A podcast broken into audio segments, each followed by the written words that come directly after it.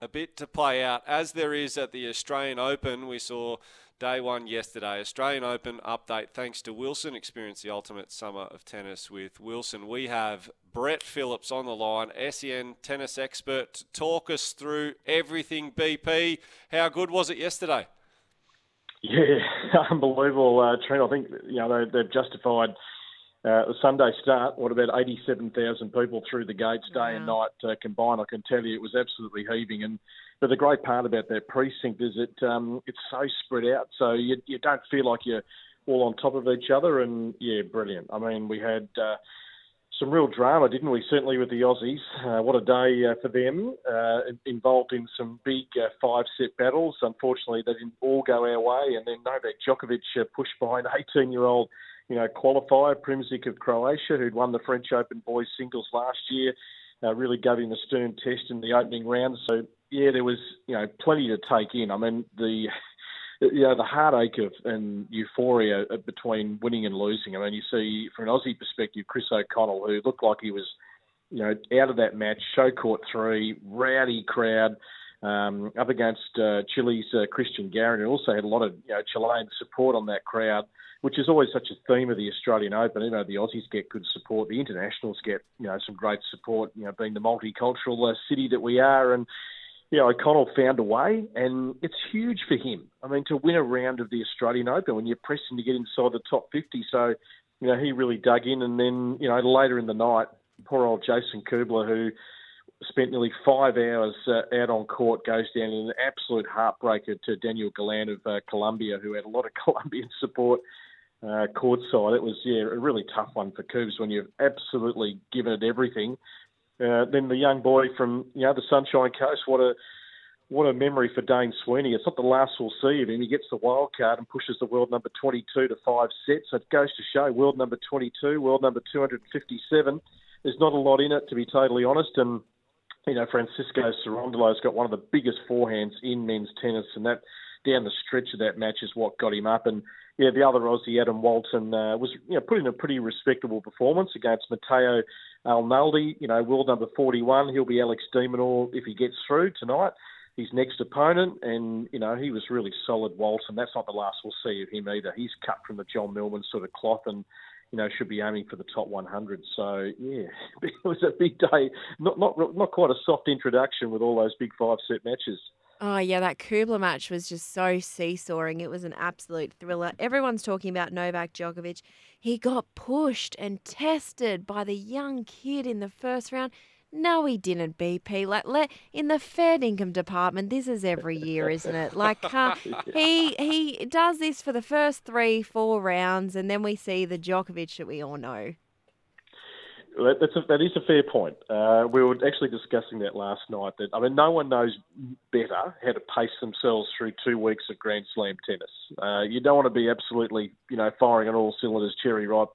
Round one, you, you build and you build, and then uh, as Djokovic does, you turn the page into the second week, and he goes to another level. It's phenomenal. But look, um, you know, the, the young the young talent in the game right now, and you know, you look at this guy up close last night. I mean, so developed for an 18 year old, and he's already on the map, you know, having been a junior uh, Grand Slam uh, boys champion. That these guys are hungry now. They're impatient. They want to win. They want to compete. They're not just sort of, um, you know, coming into, you know, test themselves. They believe they can actually win. But yeah, I mean, Djokovic, um, you know, once, once he lost that second set tiebreaker, was always going to restore order. But they played some yeah, long points, and yeah, sometimes we speculate: does Novak want that sort of match? Does he orchestrate that sort of match to get him into the tournament, give him the feel? I mean, we'll never know the answer to that totally, but uh, yeah, it was uh, it was a good battle on centre court. They got their money's worth, the fans anyway.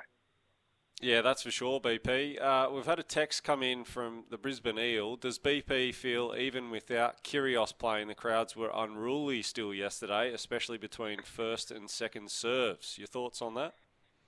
Yeah, it's an issue. Yeah, I think the crowds at the Australian Open got a little bit out of control, to be totally honest. And I know out on court three for that O'Connell Garin match, you know, just the longer it went on, and probably people are slipping out and you know refilling and coming back in and a little bit more lubricated. And you know, it was a nice afternoon in Melbourne, uh, Trent, and you know they sort of forget um, that they've got to have a little bit of respect for the players. You know, they're the competitors, and it's just really simple tennis etiquette. I mean, you know, shout your lungs out at the end of the point. I mean, the oohs and the ahs while a point's in progress, that's that's never going to go away. I mean, the crowd, the crowd's riding the emotion of a good rally. Uh, but you know, when a guy is um, you know stepping up to serve or he's in his service motion, for some clowns to be yelling out, I mean, they're just you know clearly making it about them and trying to get some airtime. So, you know, it's a, a bit of a joke, really. And then yeah, it was interesting last night with the Djokovic match. Even uh, you know, some fans in there have got some real hatred towards. Uh, you know Novak, and uh, not necessarily um, you know supporting the uh, the young Croatian, but they just didn't want to see Djokovic win, and they just sort of go to a you know a ridiculous level. But I mean, it's hard a hard one to police, isn't it? I mean, fans are fans, and you know they've got the right to express themselves. But there is some simple etiquette with um, with tennis, and I feel like that. Yeah, it's it's sort of gone out the window the last couple of years. Tell us about today, BP. I mean, the exciting thing is we are going to have an Australian now face Novak Djokovic in the second round, but they've got a face off today. Tell tell us all about that. Yes, we've got 10 Aussies today and a couple of all Aussie matchups. You're right, uh, Alexei Popyrin or Mark Polmans will be Novak Djokovic's opponent, so they're second up on uh, John Cain Arena. And look, you've got to back in Alexei there. I'm a huge Mark Polmans fan. Uh, he wears the Legionnaires uh, cap and you know, he's trying to crack the top 100. He's one of the hardest workers, this young guy from Victoria. But yeah, Popyrin's probably another level, so we'll back him in there. And the other uh, Aussie matchup is Alexander Vukic and Jordan Thompson. Uh, interested to see how Tomo comes up. Just that little quad issue in Adelaide. Played what a great tennis in Brisbane and Adelaide to start the year. Uh, so they're both desperate to win a first round. Rinky Hijikata will take on Jan Lennard Struff, you know, big uh, serving German, and when he's on, he's on.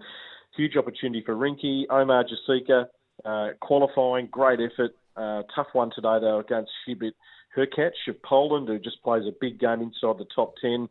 Um, you know, Storm Hunter will be out early on Kia Arena. Very winnable match against Sarah Errani, who made a, what a French Open final many years ago. James Duckworth will be in action, but the eyes tonight will be on Alex de Minaur up against Milos Raonic. Uh, night time, uh, prime time on Rod Laver Arena, and hopefully he can tick the first box. Matteo Arnaldi, as I said, the Italian, is awaiting the winner, and I think the Demon's in good enough form to, yeah, certainly see off, you know, Raonic, who obviously is trying to work into the year and get some continuity and find his game. But yeah, I think Demon Minaur, um, you know, I feel pretty confident about Demon's game right now. BP, I'm interested. Uh, left field question here. Uh, how often are you pronoun- doing pronunciation? Because when you look at tennis results, particularly in the first round, for the non-initiated mm. tennis fan, it, it, seems like it would be a nightmare. You must be doing it till all hours in the morning, it, waking up in a cold sweat, thinking about what your pronunciation job is tomorrow. Well, if you're on the road next to me, Trent, and you pull up at the lights next to me, uh, people would look in and think, "Who is this weird bloke talking to himself?" Um, that's what I do in the car. I just roll these out on the way to work, and um, yeah, I mean, a lot of them, you know, there's a familiarity about them. Um, and clearly, I, I, the, the, only thing I do is when we go on radio and we know we're doing a stint, I just pray that there's no one on uh, on our schedule uh, that's got a really, really long name. I, I remember we called uh, Felix Auger-Aliassime in a semi-final a couple of years ago, and that's a lot to say in a ball-by-ball rally. So I think we went with yeah. Felix sometimes, we went with FAA went with uh, Aliassime. You've got to mix it up a little bit. But yeah, there's some tricky ones uh, certainly out there that I try and steer away from. But luckily, actually, I'll tell you what, there's a lot of um, a lot of players from uh, Thailand on the tour, but none of them have reached the top echelon. And no disrespect, it's quite fortunate for a commentator because uh, they are tricky to say. Yeah, you've got your work cut out for you, no doubt. But you do a great job, BP, keeping us up to date, and we can't wait for de Minaur and the rest of the Aussies on display at the Aussie mm. Open today. Thanks, BP. Yeah, hopefully a good day. Yeah, it looks uh, weather-wise looks okay, so yeah, looking forward to it. Cheers, mate. Thank you.